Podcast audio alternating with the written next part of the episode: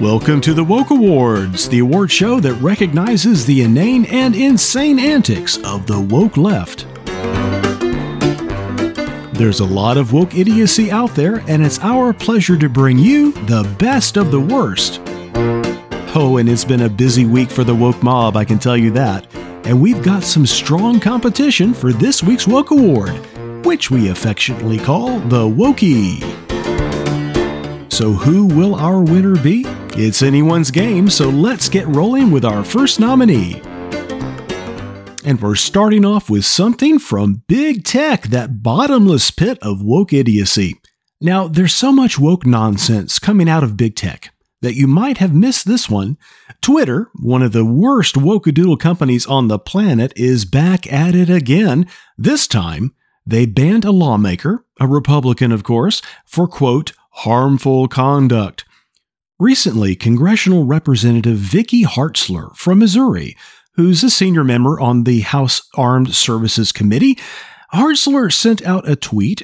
It said, quote, "Women's sports are for women, not men pretending to be women." So women's sports are for women. Hmm. That was enough to get Hartzler banned from Twitter for saying that women's sports are, well, for women. Unbelievable. Of course, Hartzler was probably referring to the tranny swimmer Leah Thomas, better known as male swimmer William Thomas. This man in a one-piece is smashing all the women's swimming records. Of course, he is. He's a dude pretending to be a woman. Now, Hartzler's running for a Senate race in Missouri, and she's been pretty vocal with her objections to men competing as pretend girls in women's sports. A couple of weeks before the Twitter ban, Hartzler stirred up some trouble among leftists for saying, quote, "Meet William Thomas, ranked four hundred sixty-two in men's swimming. Meet Leah Thomas, ranked number one in women's swimming. Only one problem, it's the same person." Oh, that's just brilliant. William and Leah are indeed the same person, but pointing that out is enough to get you banned from Twitter and from most big tech platforms.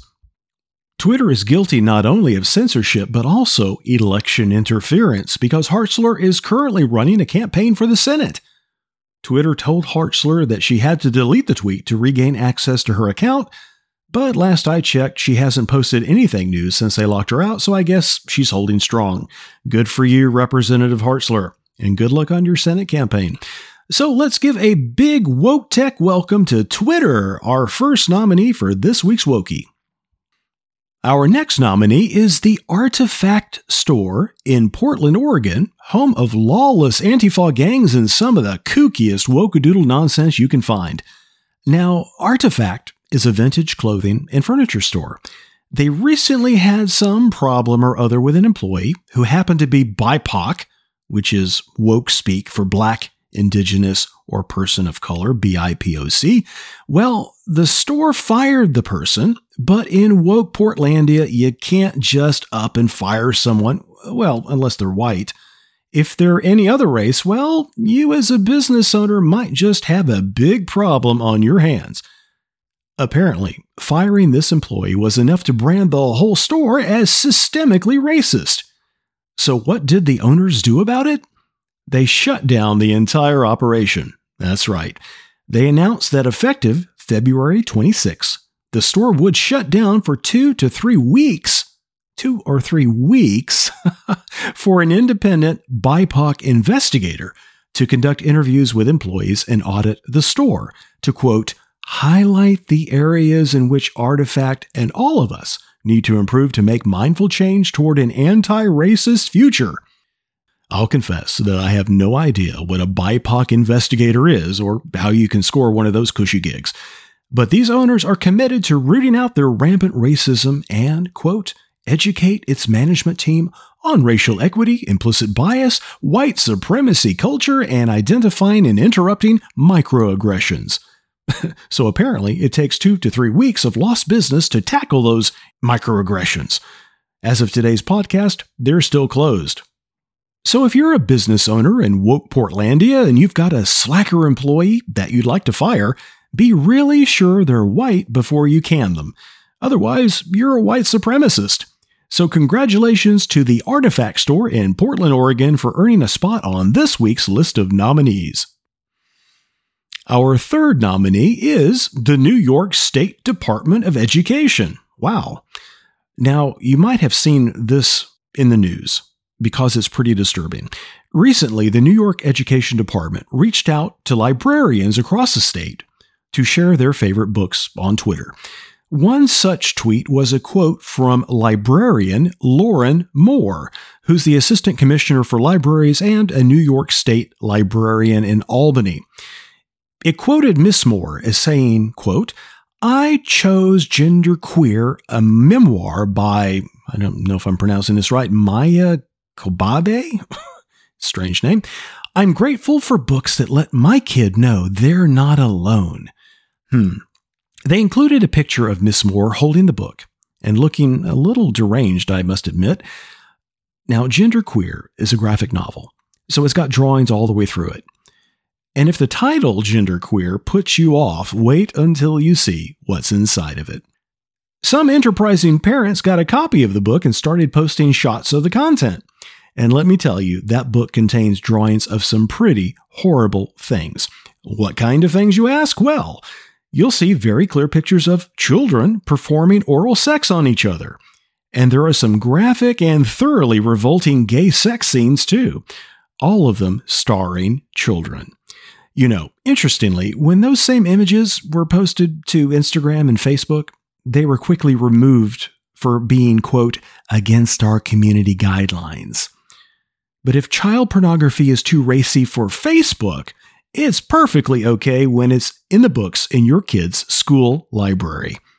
Unfortunately, this woke insanity seems to be everywhere in New York these days. In twenty twenty, the New York Public Library praised this book as a, quote, "intensely cathartic autobiography that charts a journey of self-identity, which includes the mortification and confusion of adolescent crushes, grappling with how to come out to family and society, bonding with friends over erotic gay fanfiction, and facing the trauma and fundamental violation of pap smears." Yes. Wouldn't we all like our kids to get confused about whether they're a boy or a girl, and then bond with each other over a hot cup of cocoa and some erotic gay fiction? So congratulations to New York State Department of Education and Child Pornography for making our list this week. Our final nominee this week is the state of Alabama. Now, you think that Sweet Home Alabama would be just about as conservative as you could get, but no, the woke mob has infested at least some corners of the heart of Dixie. Nathan Kirk, a gun store owner in Oneona, Alabama, recently received a vanity license plate for his new Ford pickup truck. Well, Kirk decided to show his displeasure with the Biden administration with that vanity plate with the letters L G B F J B. Now, if you think about it for a while, you might guess that those letters stand for "Let's Go Brandon F. Joe Biden." You get the idea. Now, this license plate doesn't contain any vulgar language. It doesn't actually even spell out a word. It could conceivably mean something completely different. There's no way to prove Kirk's intent, as if that even matters. Well, some leftists in the Alabama Department of Revenue sent Kirk a letter saying, quote, "The Alabama Department of Revenue Motor Vehicle Division has determined the above referenced license plate contains objectionable language, which is considered by the department to be offensive to the peace and dignity of the state of Alabama." And they demanded that Kirk return the license plate or they would revoke his vehicle registration. They didn't have any problem making the plates, and Kirk took delivery of them. But some communists in Alabama's state government can't tolerate any actual or perceived criticism of Joe Biden, so they're demanding that Kirk return the plates. Last I heard, Kirk was thinking about taking legal action against the state, and we at the Woke Awards podcast will cheer him on if he does. In the meantime, let's yell Roll Tide for our final nominee this week, the state of Alabama. As always, it's so hard to choose our winner, but we must.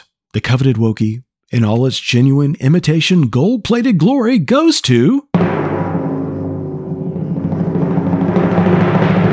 The New York State Department of Education for teaming up with perverted librarians to promote child pornography and gender confusion.